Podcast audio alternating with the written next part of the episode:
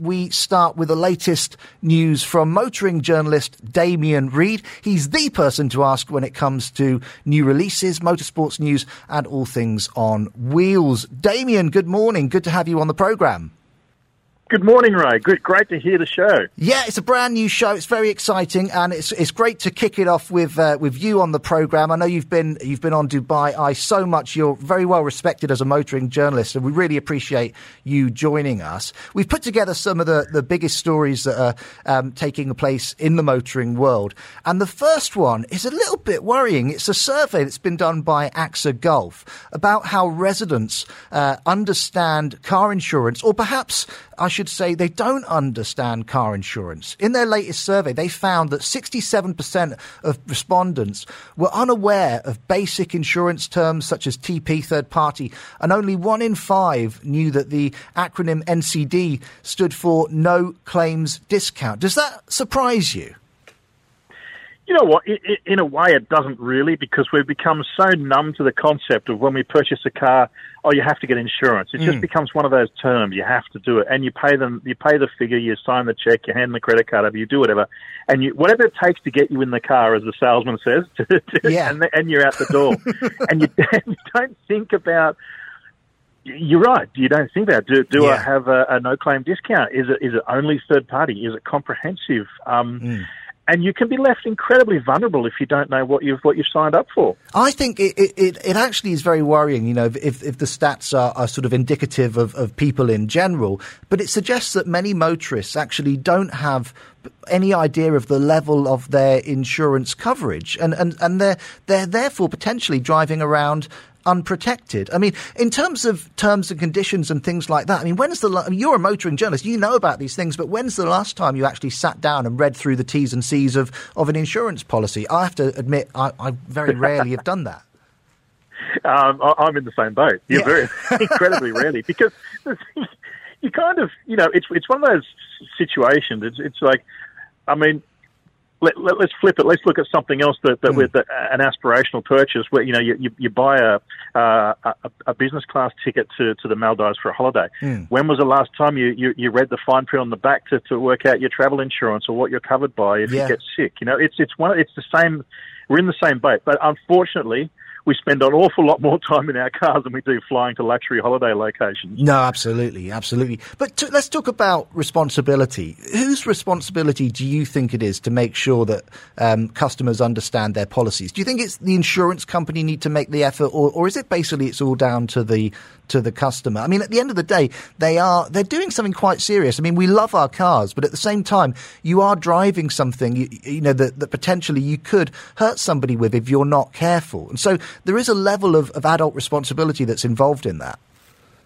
Yeah, very much so. I mean, ultimately, ultimately, as as, as the law plays it, it falls back into the onus of the owner. Yeah. The owner is the one who signs the who signs it away at the bottom, saying that they've read and understood everything. But but you're right. I mean, there has to be um, there has to be, uh, I guess, an education process to understand what you're signing up for, mm. and, and and what um, what are the potentials, the the liabilities when you climb behind the wheel, and and that falls back, I guess, into into the dealership. That if if it's coming from a dealer, if it's a private seller, that's a whole different story. It's yeah. a difficult one. But if it's a dealer, then yeah, I guess the you know the dealer should be able to. I mean, he points out the, the, the figures, the performance figures, and the the the, the comfort mm-hmm. features and the airbags and those kind of safety features. But the responsibility of once you're on the road, yeah, you know, these are things that we all should really have when we get our license, and yeah. and and I, I, and I guess that should be carried over. But but it doesn't hurt to have them reinforced. It's, it's, and uh, it's yeah. that education level. I think, uh, you know, for a lot of us, unfortunately, it's it's sort of down to um, how well our parents have sort of trained us when we're beginning to learn to drive. They obviously tell us about the safety, but we don't always learn about the, the paperwork.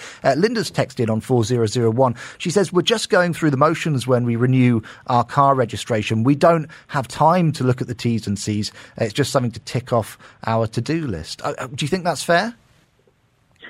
Yeah, it is. It, it, I mean, mm. that that's what a lot of us do, yeah. and uh, and we just we tick it off and move on. But but you know, the reality is, it's like again, you know, you flip it to something else when you purchase a house or or something. You, you need to understand the fine print, and yes, and uh, no one likes reading insurance jargon and fine print, but unfortunately, no. yeah, we we have to do it. Let's move on uh, to another story. Uh, Hummer uh, has brought out an EV, very exciting. Tell us about that.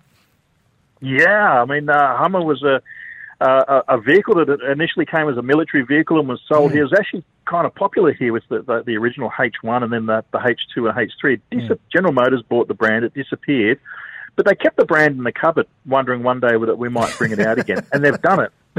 in the done cupboard. it in the most bizarre way. Well, car companies do that; they just yeah. buy yeah. brands, and I mean every British car brand that's disappeared belongs to a car company. I think mm. BMW owns most of them, and they just they just keep them there for one day.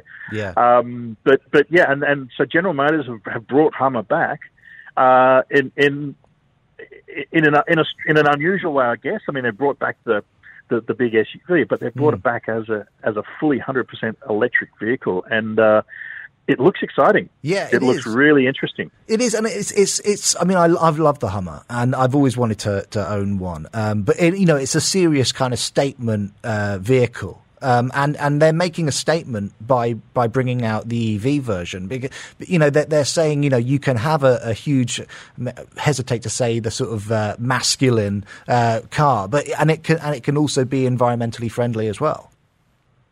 Yeah, well, this is it, um, and and now this is something we've not thought about EVs in terms of being out in the wild in the in the desert and big SUVs, but the, get get around the range issue, and that is an issue when you, yeah. as we all know, when you drive through sand, you chew a lot of petrol. It's the same with the battery car. Get around that issue, yeah. And there's some enormous benefits to having an electric vehicle out in the in the desert. I, I spoke with the president of Jeep not long ago, about a few weeks ago, Christian Meunier, and he's talking about putting charging stations in the desert that act as centers that deflate your tires, and and and you can also charge up. But mm. you know, when you have an EV in the desert, like like like the Hummer, for instance, then you can power things like um, uh, hot water showers, uh, music, uh, big lo- floodlighting for your campsites.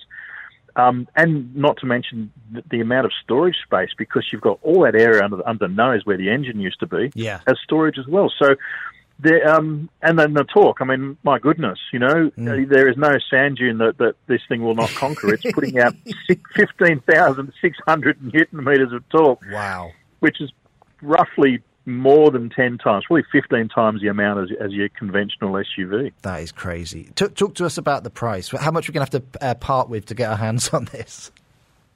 Well, at this stage, uh, they haven't, they haven't uh, uh, confirmed it for, right. for, hero prices yet, but but you'd be looking. Uh, I'm guessing you'd be looking around about the probably the 600s here because it is a it is a very high end vehicle. Yeah. Um, you know, we're talking about a vehicle that does being electric. It does 0 to 100 kilometres an hour in, in they say in around three seconds. It's the equivalent mm. of a thousand horsepower, as I say, fifteen and a half thousand newton meters of torque. Um, 560 kilometres of range they're claiming out of out of the charge. Yeah.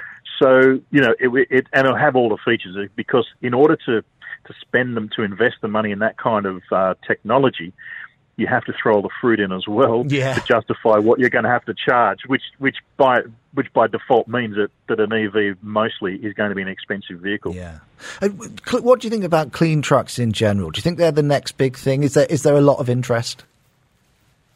Yeah, for sure. I, you know, I, you know, I actually think uh, for, for for urban use, I cannot. I, I, personally, I cannot see a reason why things like uh, uh, garbage trucks and delivery vans mm. and all, all of them should be electric because they're all yeah. going back to a base every night. It's not a vehicle you take home and, and then you take your kids to the footy on the weekends and do your shopping with. It's mm. it lives at the depot. Uh, buses, you know, I can't see a reason why all of these vehicles can't be electric. And the, the, the great benefit of electricity is the torque, which is what yeah. these things rely on. So, yeah, I, if we're going to switch to a zero um, emission society, I think the first thing we do is all the commercial vehicles that live in depots convert switch to electricity first. I, I can't see any any any reason why we couldn't do that. Yeah.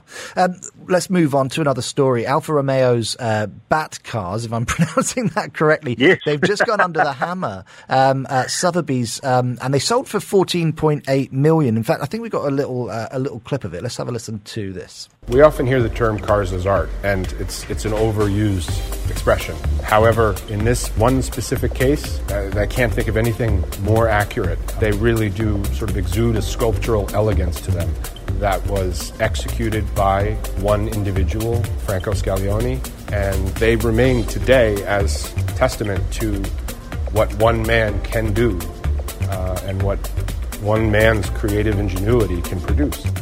Yeah, so this is three cars. They were designed um, by Franco between 1953 and I think the last one 1955, um, and now they've been sold um, as a trio. Um, but they didn't actually, you know, uh, get as much under the hammer as they were expected. The estimate was between 14 and 20. They went for uh, 14.8 uh, million dollars. Still, uh, t- tell us about these cars. Why why are they so des- why are they so desirable? But why didn't they go for as much as we expected? Yeah, I guess, I guess firstly why they didn't go is just the market we're in, I guess, and, mm. and, and also being an Italian car sold in, in the United States. You know, if it was a, a Chevrolet or if it was, a, you know, even a Bugatti or something, it probably would have fetched higher money. But Alfa Romeo has never been a, a huge brand in the US. But mm. 14.8 million is, yeah, I mean, it's for three cars. They're incredibly significant cars. Uh, BAT, uh, called BAT because they stand for Berlinetta Aerodinamica Tecnica, which which is basically Italian for for technical aerodynamics uh, bodywork. Yeah. Um, and and they were the precursor to what we know now as aerodynamics. Mm. These were the cars that really introduced aerodynamics to, to design work through through the Bertone Design Studios. So incredibly significant cars. Yeah. Um, they they went they were split up and went missing. Mm. Um, so there's so there's a bit of a, a you know there's there's a lot of myths and a lot of stories about them. And it wasn't until the late 80s that they were discovered again. And uh, um, a, a, young guy in America actually found one on the car lot. This is in 1960, mm. and just bought it for. He borrowed money from from his mum and bought it for two and a half thousand dollars. Drove it every day. Wow. Didn't think anything about it. He just thought it was a cool looking car, and he was selling, literally selling drinks on a on a, on a drink stand somewhere. Yeah. When a guy said, "Oh, I know, I know about this car," realized what he had, um, and I think he, he sold it in the in the early '90s for for two and a half million dollars and that was the first time then that the three cars had been together since the day they left the, the studio. So and, and, and, and they've, then, they've had such an incredible journey. Unfortunately, we don't have time to go through the entire thing because we're running up yeah. um, against the clock. Uh, thank you so much, Damien, for, for joining us. We're going to put pictures of those up on our on our social media uh, on our Facebook page so people can check them out because they really are just absolutely um, stunning designs. Damien, thanks so much for joining us. I hope you can uh, join us uh, next time on Motor Mania with some uh, more motoring news. Really appreciate you coming on the program. Thanks, Ed. There's more to come on Motor Mania with Ray Addison on Dubai Eye 103.8. Yeah, that's right. You're listening to Motor Mania with me, Ray Addison. We are on until noon, the brand new show here on Dubai Eye 103.8. Question for you Have you ever had to sell your car to pay the bills. Former Top Gear star and current Grand Tour host Richard Hammond has revealed that he was once forced to sell his beloved 1998 Ferrari 550 Maranello to make ends meet when a landlord demanded six months of rent from him. Now, he was recently reunited with the car by Drive Tribe. That's the motoring platform which was founded by Jeremy Clarkson Hammond and James May from the Grand Tour. And in a YouTube video, Drive Tribe's Mike Fernie travelled across the UAE to fetch the Ferrari. And here's the moment that Richard was reunited with the car.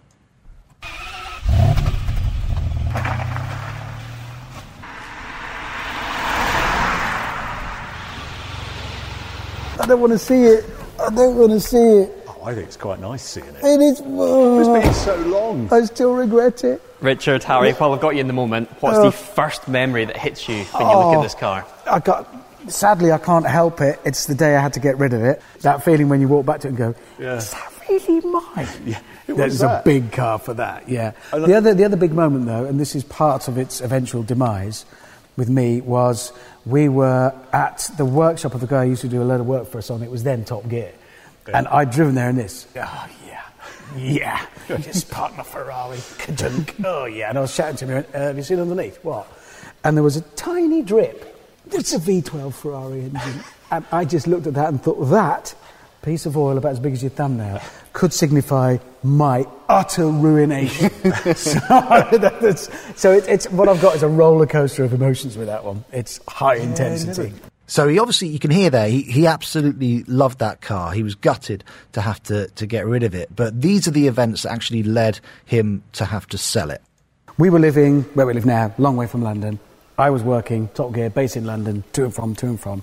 It was just killing me. So we gave up on the rented house. We rented another house closer to London in Penn. Buckinghamshire. We pulled up outside the house that we'd rented and we'd got my girls into another school. They'd said Yeah. goodbye to their school. It was the end of the summer term. We moved in on the Saturday, three removal vans, and on the Sunday morning, I'd been talking to the girls and I'd looked at them in this new context. And I, I, weirdly, I'd gone out to walk the dogs that night, and I always wore like a big sort of leathery cowboy hat with a torch on where I lived, so you could see. and I, stu- I, I suddenly felt silly. This doesn't work for us. We don't fit here. So the following morning, the removal guys came to empty the last few bits, and I said, "Put it all back on." No. So they put it all back on the truck and moved us. I got the other house we'd been renting. He let us have that one again. But the guy I'd rented the house from in Penn held me to six months' rent. Which amounted to what this was worth, and I was, f- I'm, I mean, I'm not flat broke. I had a Ferrari, but I had no income to cover it, so I had no choice. It had to go. I had to sell it to pay the rent on a house I wasn't living in. So I gave it away effectively. Now, this, I think this is actually something that is a fairly common thing. For many people, your car will be one of the most expensive assets that you own. And yet, when something unexpected happens, if you aren't lucky enough to have um, sufficient savings, it's, it could be the first thing that you have to get rid of. You can't get rid of your house. Obviously, you need a roof over your head. And yet, if you've got a car, that could be the thing that you liquidate in order to get that capital to pay off the debt. So we're asking you, have you ever had to sell your car to pay off a debt?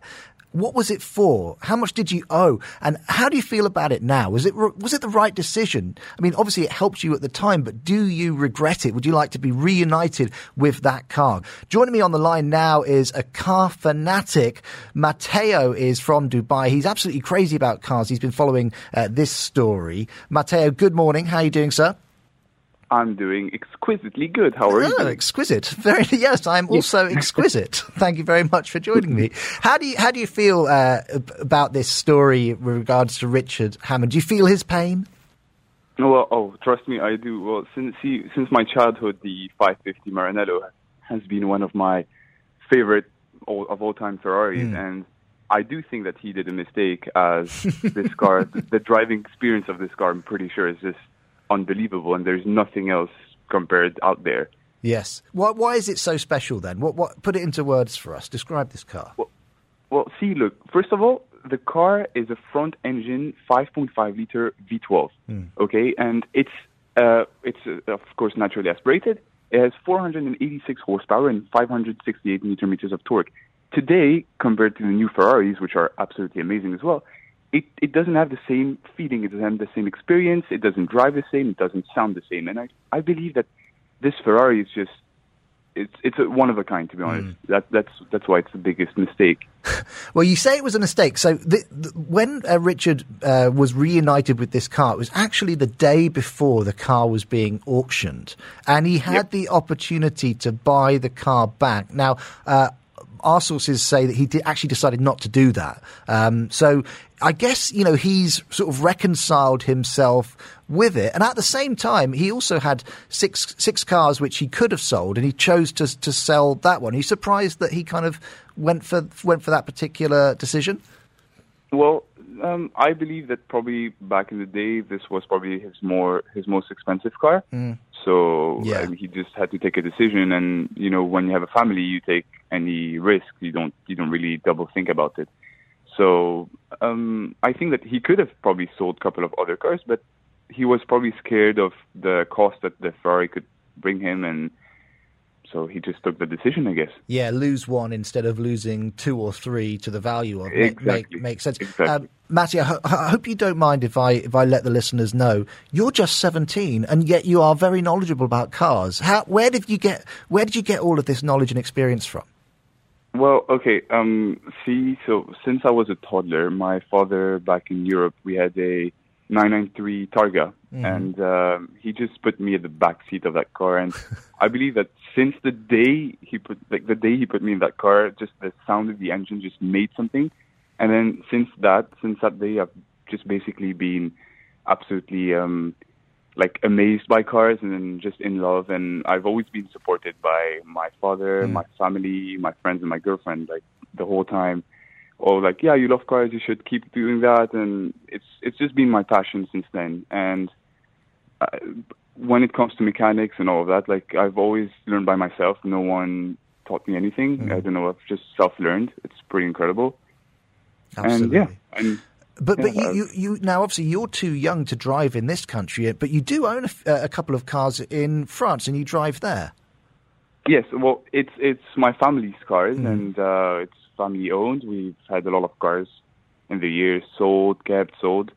Um, in Europe, we have a 1961 Jaguar Roadster E-Type Mhm.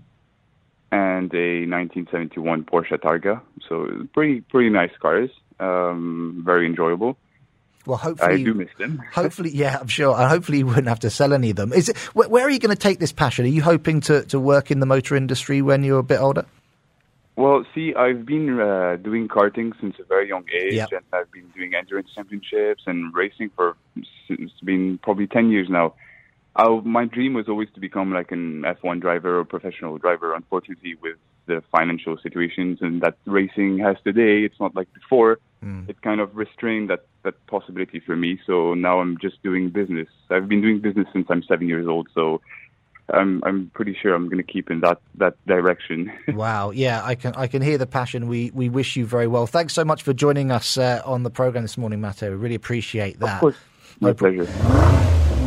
All good under the hood. And we're joined, I'm just hearing that for the first time. I'd rather like it. Uh, we're joined this morning by Tom O'Gorman, uh, and he's been living in the UA for 17 years. And I hope you don't mind, Tom, if I describe you as a serial classic car owner. So Yes, indeed. It's a bad disease.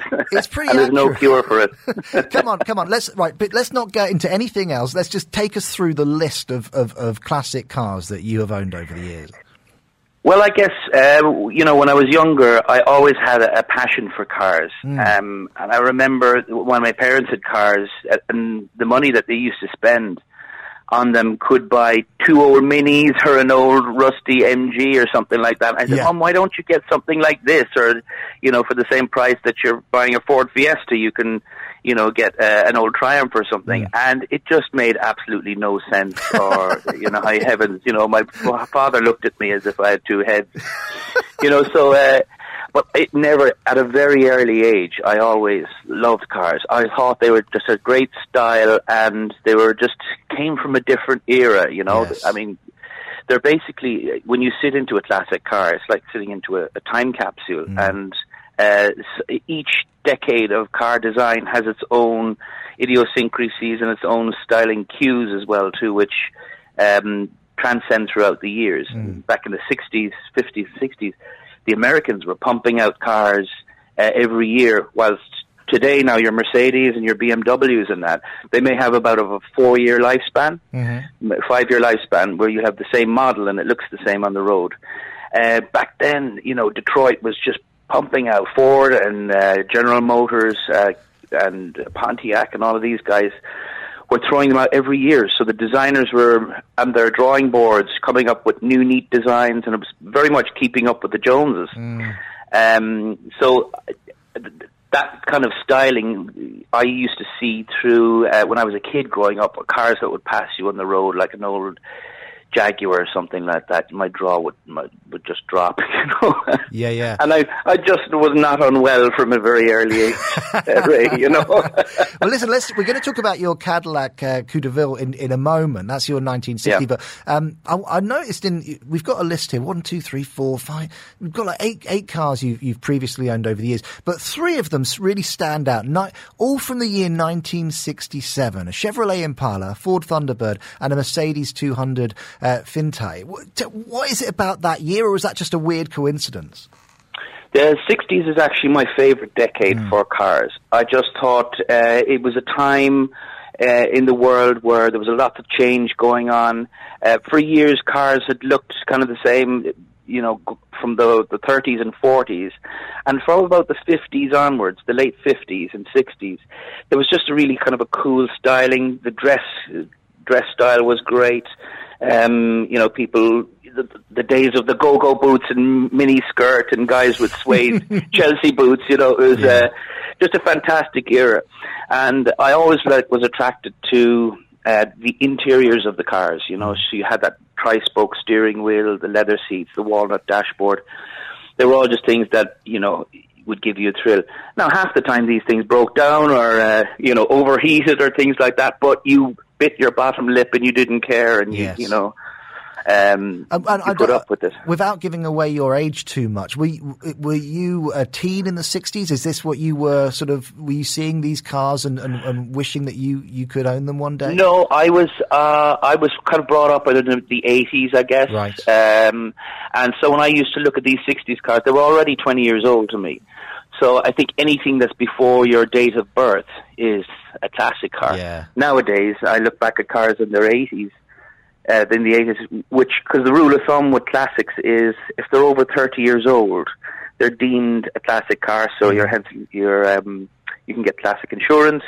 Uh, your road tax in the UK, I know anyway, is it's about a hundred pounds or something like that. So that's the bracket. Are you twenty years or thirty years um, from the present date? Yeah. So already, you know, those old cars were were classics. You know, when I was um, running around in short pants. You know. Let, us talk about the, the, the Cadillac, the Coupe de Ville, the, from 1960. Uh, Yeah. w- what is it about that car that that you love so much? Well, I- guess wh- uh, maybe if I describe, just do a bit of history of the car or uh, what it looked. The Cadillac Coupe de Ville, the 1960. It was designed probably in the latter part of the 1950s. Now, America was absolutely bonkers about space and space exploration. Yeah. And the USSR were in the middle of a space. The Soviet Union had just launched uh, the Sputnik satellite, um, and the Americans then, of course, got Explorer One, and the race was on then, you know, for the space race. So all over America, kids had ray guns. You know, they had space helmets. The insides and, uh, and interiors of houses were all done space uh, style and that. And it, it it went on. The next obvious one was uh, jets and things. So the, the 1960 has the incredible uh, wings, fintails that you that it's very famous for. I suppose some of the iconic things that you think of Americana is blue jeans, cheeseburgers, Elvis Presley, and that Cadillac Coupe de Ville with the big grill and the big wings. It's like driving So- an episode of Star Trek or something. It, it looks It- like it looks like Absolutely, yeah, it, yeah, right, absolutely. And when you're inside it, it's got the bench seats and all the um, the the dash is all kind of futuristic as well. So it was, it just feels, and it's it's absolutely massive as well. It's like driving around in your living room, of course, you know. But the ride is so comfortable. Um, it's just a piece of Americana that they don't build them like they used to in those days. Um, you know, when they went into the 60s, they got a bit more sleek and kind of the days of Mad Men and Don Draper and that uh, that TV program that that's Yeah. on. They got very much kind of more um, refined, but it was absolutely mad in the in the 50s. Um, so it's it's it's a fun car. Uh, it's something that I'd always seen it, and I I actually swapped. I had an old Dodge Charger in 1974. It's the same one that was pretty similar to the one that was in the Fast and the Furious. Oh, That yeah. the Vin Diesel character, Yeah. Dominic Toretto, drives. So uh, young guys out here, um, locals, absolutely love muscle cars and that. And um, I, I met a guy uh, who said, you know, I like your car. I've got this one. Um, you know, do, do you want to swap it? And we swapped a little bit of money as well, you know, to, to top it off. But the thing with cars, you'll have them for about 10 years, you know, five years, and then you just see something else, and the fever Yeah. just gets worse, you know. so, Absolutely. So Well, so- you- but you, people uh, people react to this car a- a lot, don't they? People want to take pictures of it. It's it's, an, it's a car that you can enjoy as an owner, but also people that you come across day to day, they they want to get involved. Oh yeah, yeah. I mean, I, I'll always remember I was um, I pulled into a Echo or an Emarat or something, and I went in to get um, some petrol or something. And I came out and there was a, a whole family inside in the car taking pictures. You know, I said, That's crazy. "Hi guys, how are you?" And it, it, it just fascination. Some people would never have seen these um, in the flesh, you know, and it's a shame to have them in warehouses and that. And Yeah. Watching the, the faces of people enjoy them, you know, a whole family, you know, maybe they came into Dubai on holidays and this was one of the high points of their trip. And you wouldn't they- necessarily expect to see a, a car from the 90s. I mean, we, when we were uh, chatting chatting offline, um, I know you were saying to the team that you know this car is is, is essentially. Um, it's 60 years old now, and it's, it's like half the amount of time that you know the world has been producing cars. It's, it's actually a moment in history. You're absolutely right. So cars w- w- are before the days of the horse and cart. Cars have been around for maybe 100, 120 years. Mm.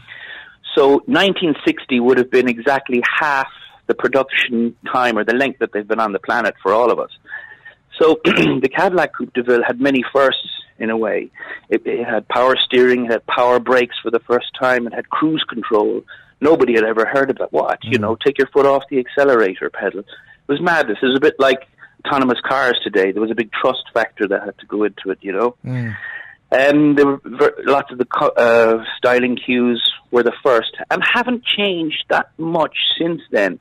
That was kind of a iconic period where a lot of these things were put in place for the cars nowadays. Yeah. I mean, of course, now we've got the electric cars, and there's big steps from now. But for you know, sixty years there wasn't much. Uh, well, fifty years there wasn't much change. You know. Tom, but I- I'm going to have to let you go, but I, I can't let you go without asking if, if uh, talking about our talker of today, which is the issue of, of, of having to sell a car in order to uh, Oh, pay yeah. off the debt. Is, it, is this something that's affected you in the past? Yes, it has. Uh, when I was having my first little girl, and we were, I mean, you know, a young family when you're starting out first, you have to buy cuts and bits and pieces for the house, you know, and you're moving into a new apartment, and you, you, you want to have some money in your pocket. So, uh, and I think the insurance policy that we had for my wife didn't cover epidural injections. so, Wow. we definitely had to, um, yeah, we had to raise some money pretty quickly. So I sold uh, an old XJ6 Jaguar and a beautiful 1986 Alfa Romeo Spider. Oh, wow. And with that, we got furniture and bits and pieces. But you know, every time I see uh, the Spider on the road, either a different color or anything like that, you kind of You feel there it. you're a bit It's still- quiet for an hour. Tom, uh, thank you so much for joining. Going to have to leave it there, but we really appreciate you Yeah. uh, coming on the program this morning, and uh, have a have a great day, uh, whatever you end up doing. This is Motormania with Ray Addison. There's more coming up on Dubai Eye 103.8. Shireen Shabnam, she's the editor in chief and jury of the Middle East Car of the Year and the Women's World Car of the Year. So basically, Shireen, you drive cars for a living. That's a pretty amazing job. How do you go about getting a job like that? Well, it started about 18 years ago. I was um, the editor of the Millionaire magazine. I still am. And our patron is Sheikh Hamad bin Nahyan, who is one of the biggest collectors in the UAE. And uh, knowing that somebody who's an expert in cars, who's reading all my articles, he had a certain level of expectation. So um, naturally, I had to make sure that you know everything that I wrote met his expectations, but also because I I started driving when I was barely a baby. My father used to hold me in his arms because I come from Fiji, so we had private road um, on the island. Yes. you know, going up to our house, so it was just us who would be driving there. And uh, Excuses, so- excuses. Naughty, naughty, but yes. yes, so that that's when I really, you know, I, I was basically holding the wheel before I could even walk. wow. And that's how it started. And, and when I was 10 years old, I remember from then I started messing with car parts with my dad. Mm. He used to open cars up on weekends, put them together again. And that was one of his biggest passions. So It's, it's amazing when your um, parent can can pass that passion onto you, isn't it? It's you know it, it's infectious. Yeah, just the, and it, and it's and it's not so much about the thing that you're doing, but it's about the time that you're spending with them as well. It's important to them. It becomes important to you. Absolutely. And I'm a lot closer to him, and uh, you know, it's something that he's very proud of. Mm-hmm. I don't think he, I think that's one of the things he's most proud of. Yeah, of, yeah. of all my achievements. Yeah. I'm sure. Well, listen, Um, you, you, you're on today. I mean, we want to talk to you about a bunch of different things, but one one of the main things we want to find out is you love taking road trips, both in the UAE and in the UK as well. What's one of your favourite road trips? If somebody's never done one, where should they be going this weekend? Okay, so in the UAE, it, one of my favorite routes is from uh, here, from Dubai to Fujairah or Khor Fakkan, because it's got a lot of stops in between. Um, for me, as as somebody who tests cars, uh, it gives me great opportunities for photo shoots, especially when I have a bright car against the uh, mountain backdrops Yes. by the sea. One of my favorite spots is taking a car and then um, positioning it when uh, with Snoopy Island in the background. that absolutely. And a, a- a couple of weeks ago, I had an Audi which was a deep blue color, and having the brown mountains. Snoopy Island, the color of the sea, a little bit of greenery on the beach. Uh, the, the photo was absolutely stunning. But I also like the fact that there are a lot of quaint stops on the way. Yes. So you can stop in these little shops, um, markets. You get the best fresh fruits and vegetables. And, you know, and, and these places can surprise you. I was taking my daughter diving to Khor Fakkan mm-hmm. and halfway we realized that her GoPro didn't have a battery. Uh-oh. And she was like totally giving up. She's like, oh, it's not going to happen. I'm not going to take any underwater photos. And these shops look almost half dead, you know. and then I said, let's just try it. We stopped on one of the supermarkets, went in, and the guy said, oh, yeah, we can sort you out. And we can sort you out with a selfie and everything, like Yeah. the whole kit. That's it. You can be so surprised. And that's that's one of the amazing things about taking a road trip. You the the you know the stops that you can take and the things that that you discover. find. And I'm sure you're probably passing passing that love on to your daughter as well. Does does she enjoy these trips? Oh, absolutely. So she drives a, a Audi TT with Mhm. her top down. Mm-hmm. And uh, now she's stu- she's studying to be a forensic scientist in the Wow. UK. So I have access to her car, which means that with the weather, You make it sound like you're not supposed to, but you do have access to it. But she's just not aware of it, which I'm, I'm sure she is. not aware of it. like last night, the temperature was so fantastic. I took her car with the top down to Palm Jumeirah, and it was absolutely divine. Like, Fantastic. really, really nice. We, we, do you know what we, we the running theme throughout this show is we unfortunately don't have long enough to talk to each guest. But before I let you go, uh, I wanted to talk to you about the Spotify list of the best road trip songs out there. Uh, it's been put together by top female motoring journos around the world, which of course you are one. Um, uh, let's just have a quick uh, run through of these tracks. First one is uh, in number three is Fun, Fun, Fun. See, she forgot all about the library like she told her old man now. And with the radio blasting, goes cruising just as fast as she can now. And she'll have fun, fun, fun. So these that's the Beach Boys, I think. Uh, In number two, we've got Pink Cadillac. Yes.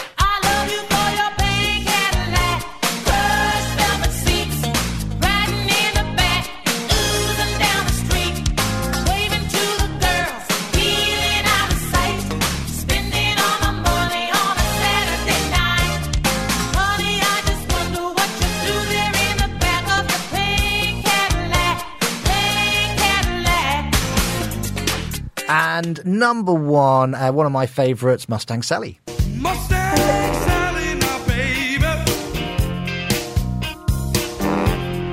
Guess you better slow the Mustang down. So are those three on your playlist when you're on your road trips, Shireen? Uh, yes, uh, we actually have a very long playlist, but this is definitely the top three.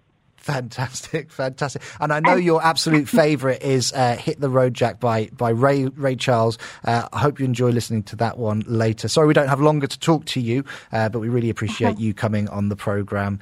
This is Motor Mania with Ray Addison. More coming up next on Dubai Eye 103.8. How far would you go to track down a car if you thought it might have historical significance. Mohammed Lukman Ali Khan is a UAE based motoring researcher who spent many months and travelled thousands of kilometres to track down a classic car after he spotted a picture of it in the UAE National Archives. And he joins me now.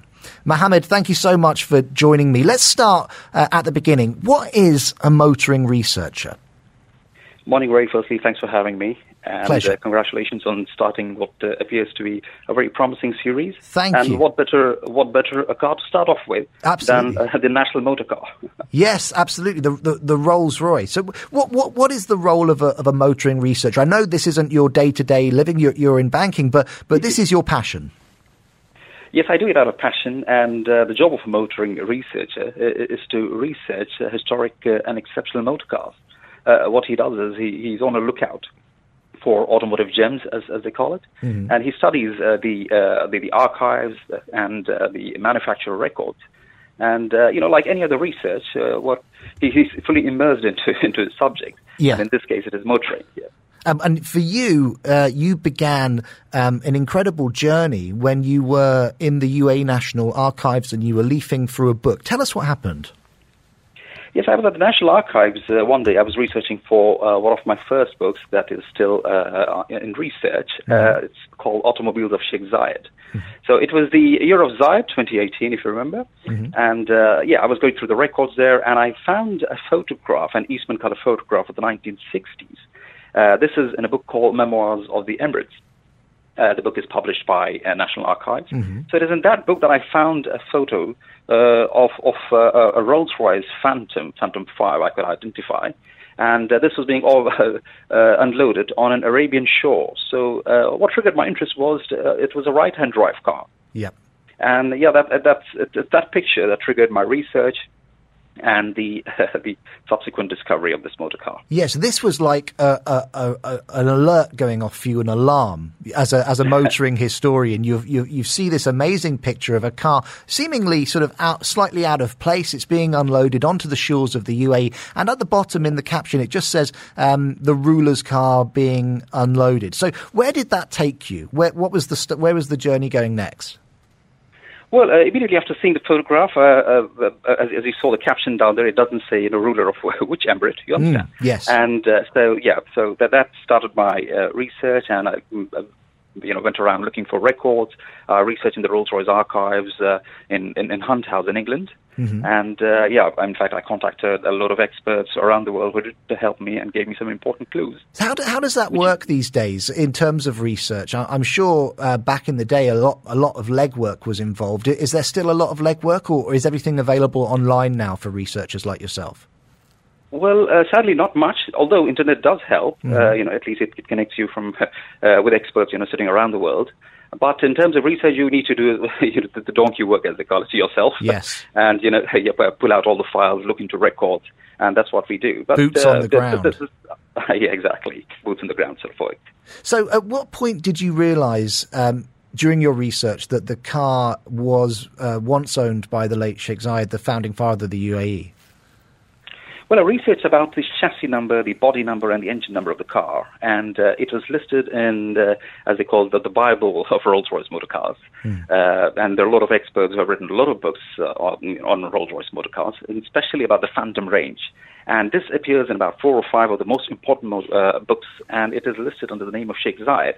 And then when I looked into records myself personally, uh, I could tell tally the chassis number, engine number, and then when I uh, went about looking for it, and uh, yeah, that's where the whole story started. So you ended up having to go to um, Austria, if, I- if I'm correct, in order to actually track this car down. You found it. That's right. I had to fly into to uh, to Vienna, and in fact, this is outside Vienna, just uh, you know in the suburbs.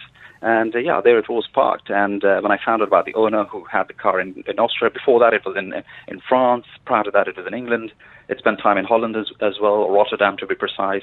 So yeah, I mean it's been all, all around Europe. And uh, yeah, eventually I got to, got to the car, uh, which was in in Vienna. I flew down, saw the car, inspected it myself and uh, you know tallied the, the, the numbers. It was when I found it's a matching number car, and it is this particular car Yeah. That's just the moment, as they say, the Holy Grail. yes, and that, and, that, and that's what I wanted to ask you about. It, it is that it's that holy grail moment. You, it must have been an incredible moment when you sort of finally saw it. What did it feel like for you? Well, uh, indescribable is, is, is the only word that can describe that feeling. Uh, it's, it's a feeling of joy and elation you can imagine. And after all the work, it's been my muse for over a year by then. So having Yeah. spent time researching it, it was finally there. I mean, I could see it in flesh and flesh and blood, as they say. So Absolutely. uh, to, to be able to dri- to be able to drive it, and uh, the, the moment it was really surreal. And it must have been important as well because I know during your research you found out that this car had actually been used in the UAE in, in a number of historically significant moments for the country. Tell us about those.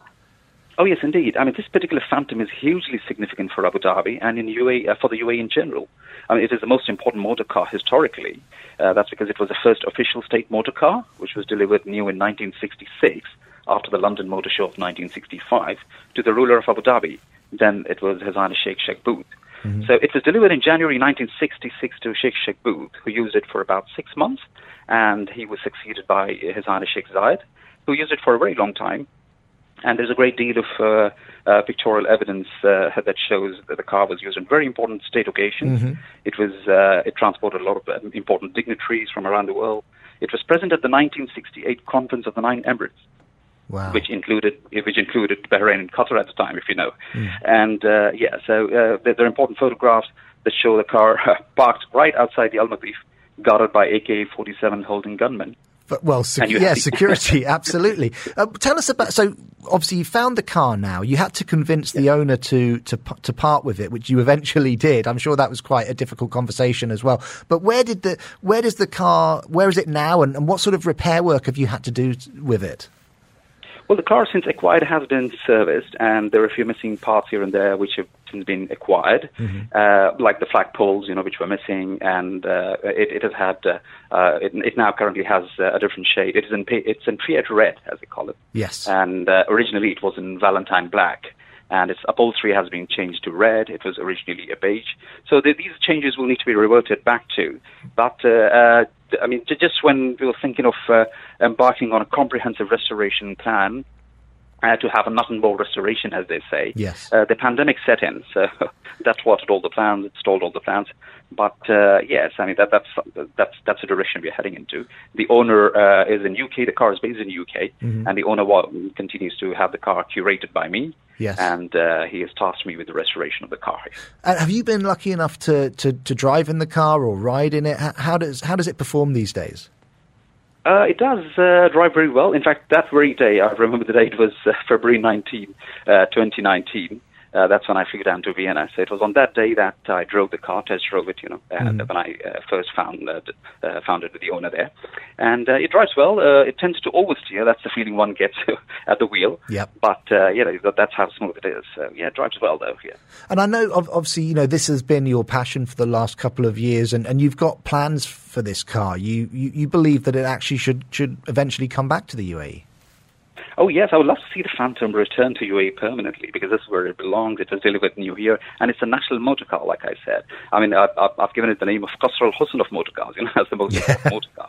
So yeah, I, I mean, it would be great to see it exhibited at one of the museums here, like the Zayed National Museum or the Al Ittihad Museum, or perhaps at at Khos- Qasr Al Watan, you know, the presidential palace, because that's where it belongs.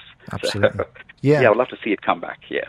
So what? What? Okay. So the the pandemic has, has caused a little bit of delay in terms of, of, of that part of your vision. What, what are you working on at the moment? Is there is that next? There's always a next car at the rainbow, I'm sure, for a motoring researcher. What are you trying to find right now? Well, for me, uh, there's one very important motor car which I would love to find, but uh, clearly this is proving to be quite a Herculean task. Mhm. Uh, it was the uh, the Chrysler New Yorker, uh, which was used by Sheikh Zayed himself. Mhm. So you see His Highness driving that car uh, in one of the documentaries. You must have seen that Farewell Arabia. For Yes. People call the documentary. Yeah. So he's seen in that very car.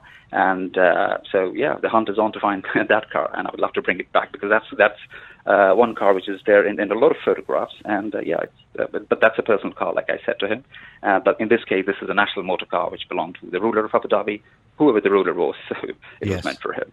Well, it's, it's been an amazing journey and, and such a fascinating story. You have to keep us up to date um, if you ever uh, do manage to, to bring it back over to the UAE. And we wish you uh, luck with all your future searches. Mohammed Lukman Ali Khan, thank you so much for joining us on the program this morning. Fix it or flip it. You lucky people, this is your opportunity to tell us what's wrong with your car or if you're thinking of selling it. And we're going to tell you, we're going to give you top advice on whether to fix it or flip it. Dubizzle's car expert, Matthew Davidson, is going to tell you how much he thinks you could get for it. He's an all round car expert. He can provide car valuations on the spot. This is the information we need. We need the make, the model, the year, the colour, what needs fixing, the mileage and other details. The more information you give us, the more information Matthew has to give you some free expert advice. Matthew joins me now on the phone. Great to have you here, Matthew. What what do you need to, to give them your expert opinion? Yeah, I think first of all, good morning and congrats on the new show. Thanks, we love sir. anything motoring in the UAE. We do. We do. Um, yeah, so in terms of information, we need the make, model. That's obviously critical, but also kilometers because we need to know how much this car's been used. mm-hmm. And of course, the trim level. So, for example, if it was a Nissan Patrol, is it the SE? Is it the LE? Um, that they're the most critical parts of, of in, information to price the car. Do you remember a uh, a Saturday uh, football show in which there was a gentleman called Stato, and he was an expert on all things football? You are the Stato of the motoring world, are you not, sir? That's very kind, yeah. But I do. let's, let's just say I, I live for I live for cars and I live for motoring. Let's kick things off. Here's a question that we had in a little bit earlier from Jesse. I drive a 2015 white Nissan Juke. So it's a white Nissan Juke. It's been driven for the past um, 90,000 kilometers. Uh, there are some weird sounds getting out of the car. I'm not really sure what's wrong with it, but I think I'm I'm just tired driving it. So I think I'm gonna get a new one. I think I can get around 30k. So uh, I'm considering flipping it. So what do you think? Okay, so you heard there, Jesse. Uh, it's a white Nissan Juke, 90,000 kilometres, making some weird noises, and she sounds like she's mentally, she's already departed from this car. she's saying goodbye to this car. What do you think, fix or flip? Yeah, I think. I mean, it would be useful to know where the noise is coming from. I mean, are they engine noises? Are they suspension noises? Um, on a car of 90,000 kilometers, it could well be uh, suspension related. So you Yeah. could have some bushes worn, um, which is a, is a classic, um, which makes people think there's stuff that's much more serious wrong with the car. But I mean, look, the, the first thing I would do is uh, I would go to any any reputable garage and just ask them to have a look over the car. Nine times out of ten, they'll do this for free because they obviously want to try and get some business. Um, that will give you an idea of how serious the problems are.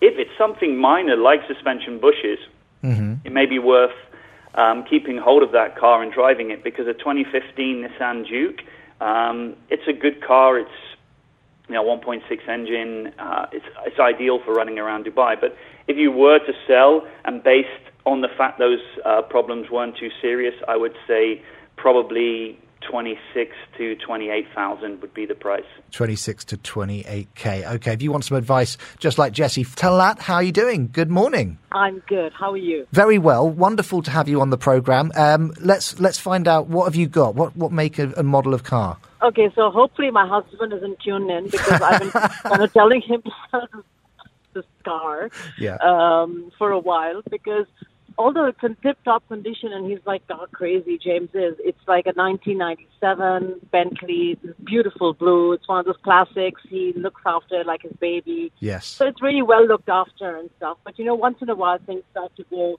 wrong with it, which he kind of gets fixed and stuff. And then I keep telling him, why don't we sell this? You know, to buy this car wasn't meant for for for driving and stuff. It's about 130k on it, so Mhm. it's not bad. The mileage isn't huge, um, but it's just you know I keep telling him we need to sell this, and he's like, no, you know I I can I can never find a buyer who look after this car and stuff, and so it never comes goes down to can we actually get a value on this? Right. So But do- it's do just do more out of is that- curiosity than anything else. Do you think that's an excuse from him, or do you think he, he do you think maybe he just really doesn't want to let go of the car? It's an excuse, yeah, Yeah. absolutely. It's like this emotional attachment. so that's why I'm saying he's not tuned in. Fair But enough. At least I now have some basis to go on. Yes. You know, like a base range that uh, I can say, listen, I know this kind of, this is what we can. Okay, so it's a Bentley. It's because it's it's navy a very blue. specific kind of car that only somebody specific who likes that kind of older car would want to go for. You know, it's not it's not a run of the mill car. Well, there's there's a there's a car for everybody, is there not? What uh, 1997, 130k. Uh, Matthew, what what would you say? Well, we I didn't catch whether, what model Bentley it was, um, whether it was a Continental. Brookland, I think it's called a Brookland or something. Brookland, Brook something, yeah. Yeah, Brooklands. Okay, okay. So, in terms of, let me tell you what my honest opinion is, because you're always going to get my honest opinion. These cars, you you will spend a fortune every single year maintaining them, because as they get older, I, I kind of relate them to the Golden Gate Bridge. You start painting at the beginning. By the time you get to the end, you need to start painting again. So it's kind of one of those uh, one of those cars you're going to continue to throw money. However, look, if it's a passion, and they are, when you see these cars that are now in excess of 20 years old, old on the road, they have presence. I mean, they're they're such a special Yeah. car. Um, but it's just if you've got the appetite to maintain it, keep it for sure. Right. But right. if, if you if you haven't, if you if you're thinking to yourself, look, we need to we need to get out of this car, then yeah, uh, you need to sell and you need to sell fast. And did you? I, I'm- did I? I might have missed there, Matthew. Do, do you know how much you think it might go for? Well, I, ironically, one of these th- these types of cars, particularly the Brooklands, they're incredibly rare. Actually, if you go online, I doubt I may be wrong, but I doubt you'll find one for sale. So they're they're kind of the cars where if somebody's looking for one, you've hit a home run. Um, to an extent, you can you can charge. Um, you know, upwards of anything between, and it can be this wide, two hundred thousand to four hundred thousand. I mean, it's crazy what you can actually uh, price when someone's looking for that car.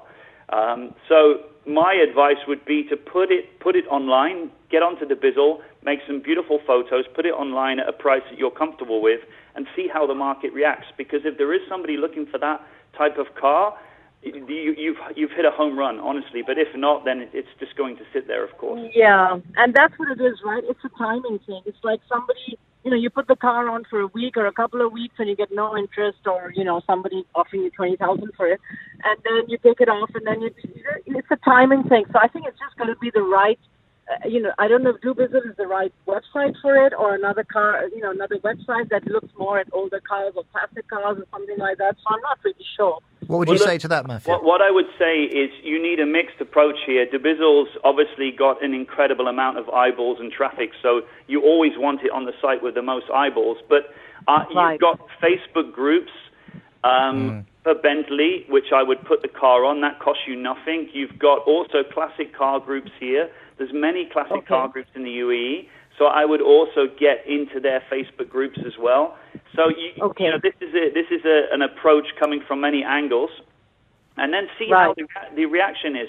But you won't get too many lowball offers on this car because it's not the type of car people want to flip. They don't want to. They don't think they can buy it and flip it quickly. Um, so I don't think you'll get lots of lowball offers. You just might not just get many offers at all. Um, lots of texts coming in. Got a message here. Says, "Hi guys, I've got a Jeep Wrangler Sahara 2002. It's uh, black. There's a problem with the clutch. Probably needs replacing. Getting a bit stiff. Should I fix or flip?" Matthew.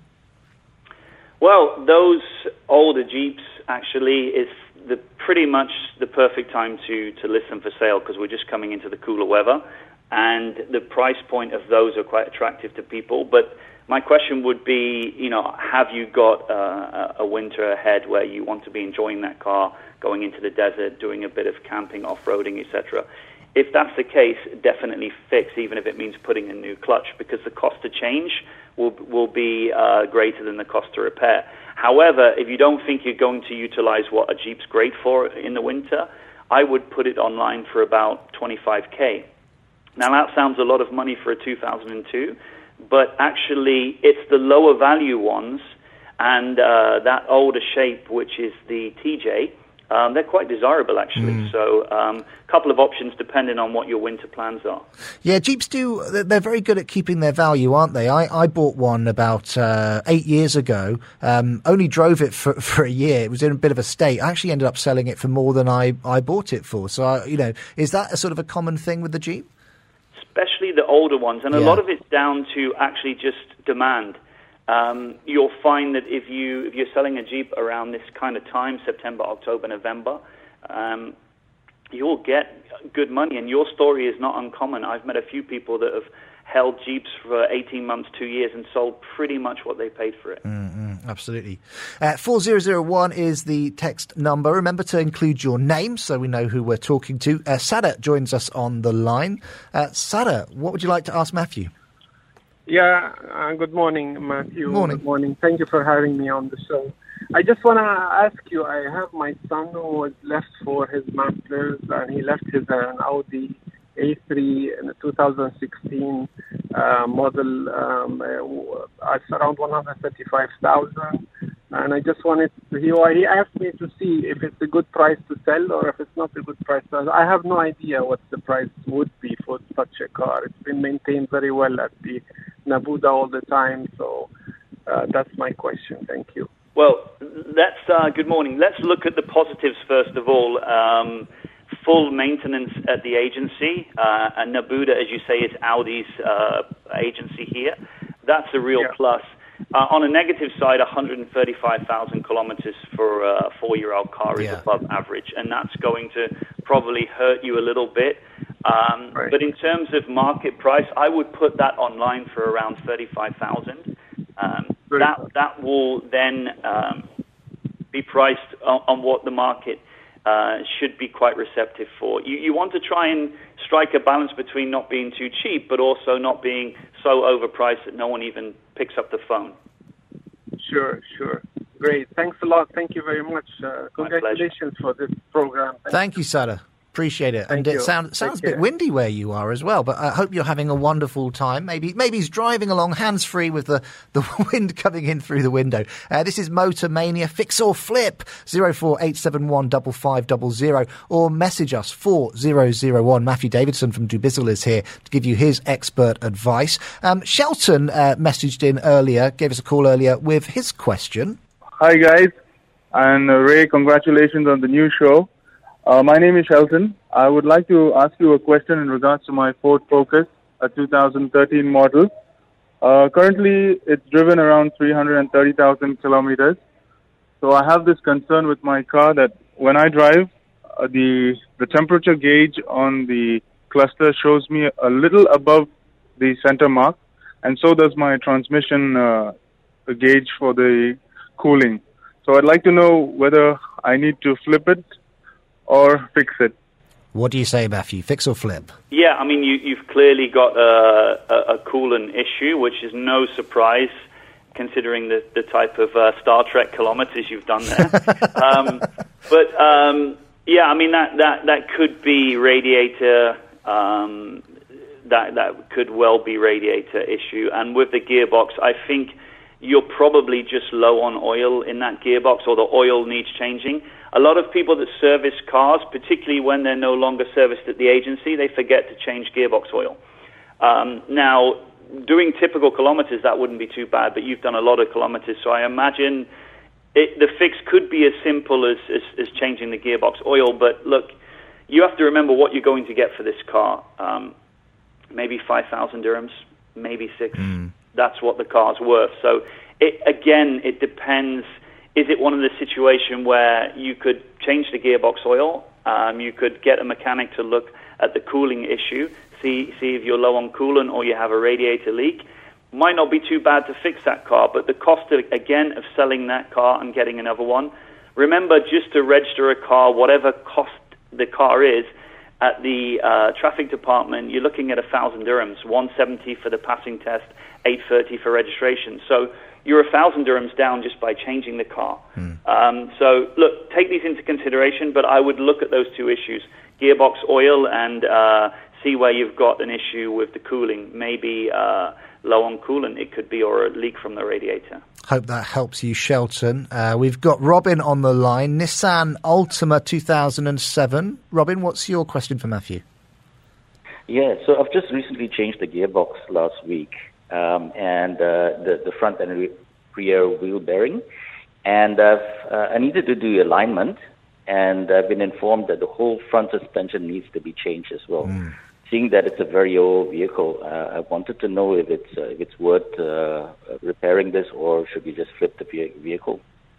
Yeah, I'm I'm a little disappointed in whoever changed your wheel bearings that they didn't identify what was likely your tracking arms, bushes, the, the faults with the suspension.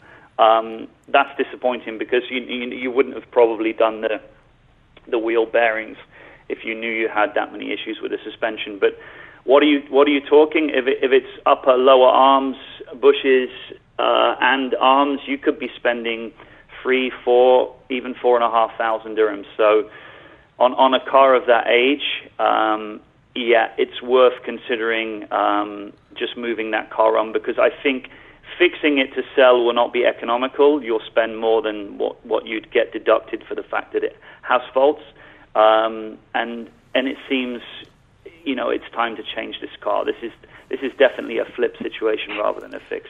Is that disappointing for you, Robin, or is that what you were expecting to hear? Well, yeah, no, I just wanted to confirm. I, I did have my uh, suspicions, so yeah. you've just confirmed it. Thank you very much, though. And what sort of price could uh, Robin get for that, Matthew? Well, I mean, it, it's it's if you're being transparent with people, um, then uh, you know you're obviously going to declare the faults, but they might even feel that when they drive it. I mean, I'm guessing you feel the suspension when you're driving it, correct? Yeah. Yeah. So I mean, one of the things you could do, which is which is very honest, is you can go and take it for an RTA passing test. It's 170 dirhams and it's valid for 30 days. So as long as you sell that car within 30 days, then the person buying it uh, would have to take that test and they can give you the 170 and you can give them the test. But if it passes that RTA test, at least you're being very honest and saying, look, it's not a perfect car, but at least it's been deemed roadworthy by the by the RTA. So that's something that you may also consider doing, going to check if it will actually pass the RTA test. You can sell that car with that certificate then, and that's that's got a, a, a lot more power, and it makes you look a lot more honest um, with the sale of the car. Is that something you would consider, Robin? Yes, yes, perhaps I'll have to. It's it's quite an old car already, but uh, we've been keeping it for sentimental value. Yeah, that it is. It's hard. It's hard to let go. Uh, good luck with that, then, Robin. Uh, Sus- uh, Sushil, sorry for murdering your name there, Sushil, uh, joins us on the line. How am I supposed to pronounce it? Go on. Uh, it's Sushil. Oh, okay, Sushil. Okay, got you. Okay, uh, how can Matthew help you to- today? Uh, so I was planning to give away my Honda Pilot. Uh, uh, it's a 2013 model, Mm-hmm. Uh, four-wheel drive. So it's fully maintained by uh, by Honda, directly by Al Futtaim. I still have a valid contract uh, till 200k. Mm-hmm. So I was just thinking, uh, how much could I get for? Well, you you certainly don't want to give it away. What a great car! Um, the, the 2013 Pilot is very desirable here. Um, it's fantastic that you've you've got the uh, the warranty and the service contract still. I mean, you must be right on the edge of that expiring, but still, that tells any buyer that that's been really well maintained and looked after. Um, sorry, what did you say the kilometers were? Uh, it's 170,000. Okay, so the kilometers are getting up there, but that's that's going to be helped by the fact that you've got the uh, the agency. I'm guessing if you said it's all-wheel drive, it's is it the uh, EX? It's the EX, yes. Yeah. Okay. So I would say that car would be around thirty-five thousand if you were to sell it. Even though those kilometers are really high, it doesn't beat the car down as much because of that fantastic record uh, with the service history and the warranty. Okay. Is that helpful for you? What do you think you will do? Uh, I think uh, probably I'll hold on to it for a while, and uh, probably by the end of the year, I'll try to sell it off. Yeah. Absolutely. Because I've been lo- uh, thinking about selling. Yes, yes, absolutely. Uh, Susil, thank you so much for joining us. I murdered your name again, but you never know. If you call enough, I'll probably get it right eventually. Uh, Matthew Davidson is here with us from Dubizzle, giving us advice on whether you should fix or flip. Uh, if you want to get that advice, you need to be quick. 4001 or call 04871 5500. Probably got time for just uh, one or two more of a really quick. Uh, just to let you know about an accident on the Al Khail Road uh, before the Al Maidan Bridge. That's towards uh, Abu Dhabi. It's resulting in traffic delays, so uh, please do drive carefully and safely there. Al Khail Road, just before the Al Maidan Bridge, heading towards in the direction of Abu Dhabi. Um, Matthew, just quickly, um, there is so much. Uh, available obviously on Dubizzle and when people think about Dubizzle I think they think about um, a range of price points but perhaps people do not realize exactly uh, how much some of the cars on there are being sold for. I'm just looking at the three most expensive cars that were available today. In third place, uh, we've got a Maserati MC12 for 14.5 million dirhams. Yeah, I, I know that car. Um, basically, there were only 62 of these cars ever made, Mm-hmm. um, but they made 12 of them specifically for racing, um, and this is number 8 of number 12. Right. And what makes this one even more rarer is they, they were all made in blue, but the, the, the, the person that originally spec this car spec it in orange. So the reason it's at 14.5 million is it's the certain elements that make this incredibly rare. So, and then in number two, we've got a 2020 McLaren Speedtail. That's for just slightly more, 14.86 million. Yeah, the this is I'm a McLaren guy through and through, so I know a lot about this car. I mean, this this is a phenomenal piece of engineering. If you ever Google McLaren Speedtail and just look at this car, Mm. it looks like something from uh, 2022. You know, Yeah, it's like it's like leaps leaps ahead of of uh, every other car. Um, this this runs actually a four liter V8 twin turbo, but it's also got a hybrid motor. Yep. Spits out over a thousand horsepower, does 250 mile an hour. Wow. Pretty special. Yeah. Um, you'll need the special uh, price tag for that car of 14.8 million for sure. Yeah. And just so uh, very, very quickly, Matthew, before we let you go, um, top spot. 15.999, so basically 16 million dirhams. Bugatti Chiron 110 anniversary uh, 2020 limited edition. This is one of 20 cars in the world available on Dubizzle. Yeah, so the Chiron is one of Bugatti's latest wonder cars. Um, 110 is the uh, the anniversary for Bugatti. Can you believe they're 110 Wow. years old? Yeah. What a company! Um, this is 1500 brake horsepower, over 260 mile an hour, and you can actually go and see that car at VIP Motors in Dubai, and actually the Speedtails at uh, Tomini. So that you won't be able to see the Maserati; it's a private sale. But the other two uh, cars, the McLaren Speedtail and the Bugatti, you can actually go and see these cars, and they're they're really uh, unbelievable pieces of engineering. Matthew, thanks so much for joining us this week for Fix uh, or Flip. I think you got, gave out a lot of uh, excellent advice, and uh, we'll speak to you again soon. Yeah, thanks, Ray. Have a great day. Every day I'm hustling. Every day I'm hustling. Every day I'm hustling. Every day I'm hustling. Every day I'm hustling. Every day I'm hustling. Every day I'm every day I'm every day I'm hustling. Faraz Javed is a broadcaster, TV presenter, and he's based out here in Dubai. Faraz, thanks so much for joining us. I just love the intro. It was fantastic. I actually did like a little bit of a dance while the my intro music was playing.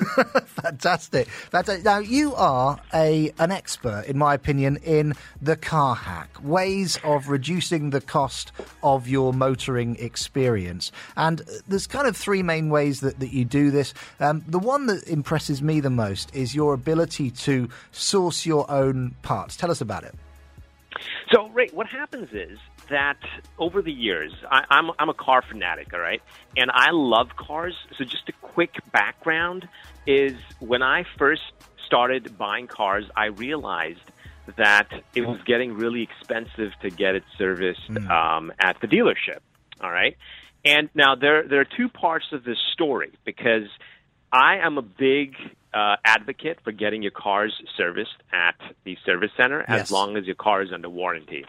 Now, if your car is not under warranty, that's where the problem starts to rise. So we talk about cars that are five years uh, um, older than the Mhm. manufacturing date, correct? Yes. Because in the UAE, there's th- two types of warranties. One is your manufacturer warranty, which generally comes with three years.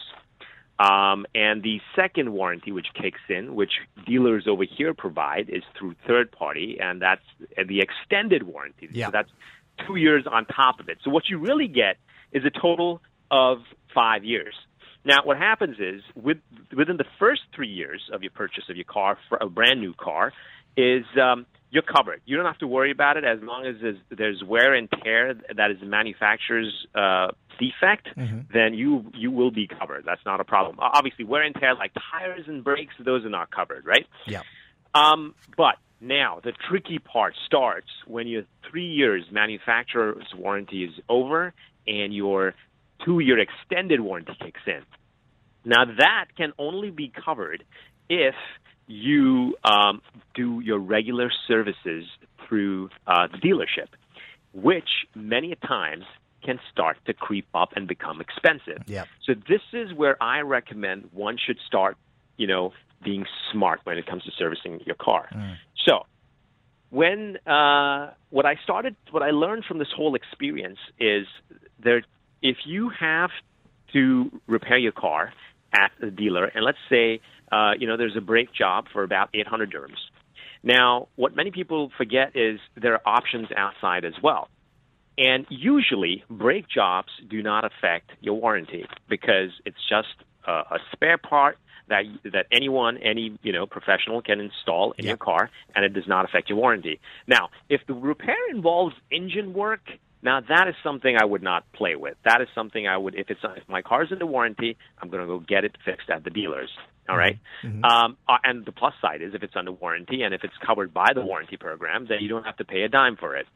Now, if things get uh, a little bit trickier is when you don't have warranty or your warranty is ran out or it's not covered under warranty. So what do you do? And the best thing to do is to go to, you know, pick like a few top garages. And these days, thanks to our friend Google, you can, uh, you know, find out ratings for most of the garages here in, in, in the UAE and Yeah. Dubai. And you can look at which one has, you know, better customer service, which one, and people actually are really honest. They'll put down, you know, oh, you know, I had a great experience at this facility. You know, they were honest. They gave me the right quote, whatever it is.